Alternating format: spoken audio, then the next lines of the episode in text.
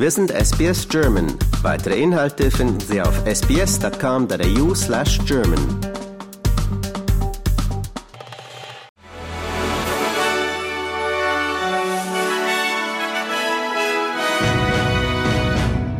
Sie hören den SBS German Newsflash an diesem Dienstag, den 15. August. Mein Name ist Wolfgang Müller.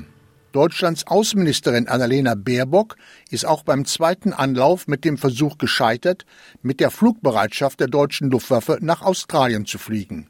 15 Minuten nach dem Start am späten Abend drehte der Airbus vom Typ A340 erneut vom Kurs ab und flog zurück in Richtung Abu Dhabi.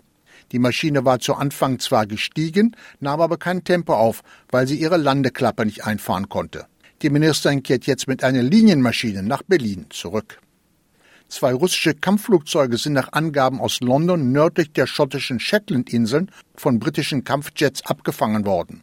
Nach Angaben aus London hat sich der Vorfall über der Nordsee ereignet. Unterdessen behauptet das russische Verteidigungsministerium, ein norwegisches Aufklärungsflugzeug vom Typ Boeing Poseidon abgedrängt zu haben, das sich angeblich im Luftraum über der Barentssee der russischen Grenze genähert hatte. Vor dem Hintergrund schwacher Konjunkturdaten hat die chinesische Zentralbank erneut an der Zinsschraube gedreht. Es ist die zweite Zinssenkung seit Juni. Kurz nach dem Zinsschnitt legte das Pekinger Statistikamt Konjunkturdaten vor, die überwiegend schwächer ausfielen, als erwartet worden war. Bei einem Brand auf dem Gelände einer Tankstelle in der südrussischen Region Dagestan sind nach Angaben von Rettungskräften mindestens 30 Menschen ums Leben gekommen. Die Zahl der Verletzten belaufe sich auf 75. Mehrere darunter seien in kritischem Zustand, so offizielle Quellen. Die Liga in Saudi-Arabien ist um eine fußballerische Attraktion reicher.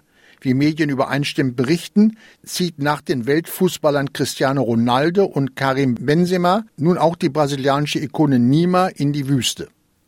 Ein 45 Jahre alter Mann aus Canberra, der gestern auf einem Flug nach Kuala Lumpur behauptete, er habe Sprengstoff dabei, ist vor dem Richter erschienen. Wegen seiner Drogen musste das Flugzeug nach Sydney umdrehen. Inzwischen sieht sich die Polizei Vorwürfen ausgesetzt, zu lange gebraucht zu haben, um das Flugzeug in Sydney zu besteigen und den offensichtlich verwirrten Verdächtigen in Gewahrsam zu nehmen. Und das war der SBS German Newsflash an diesem Dienstag.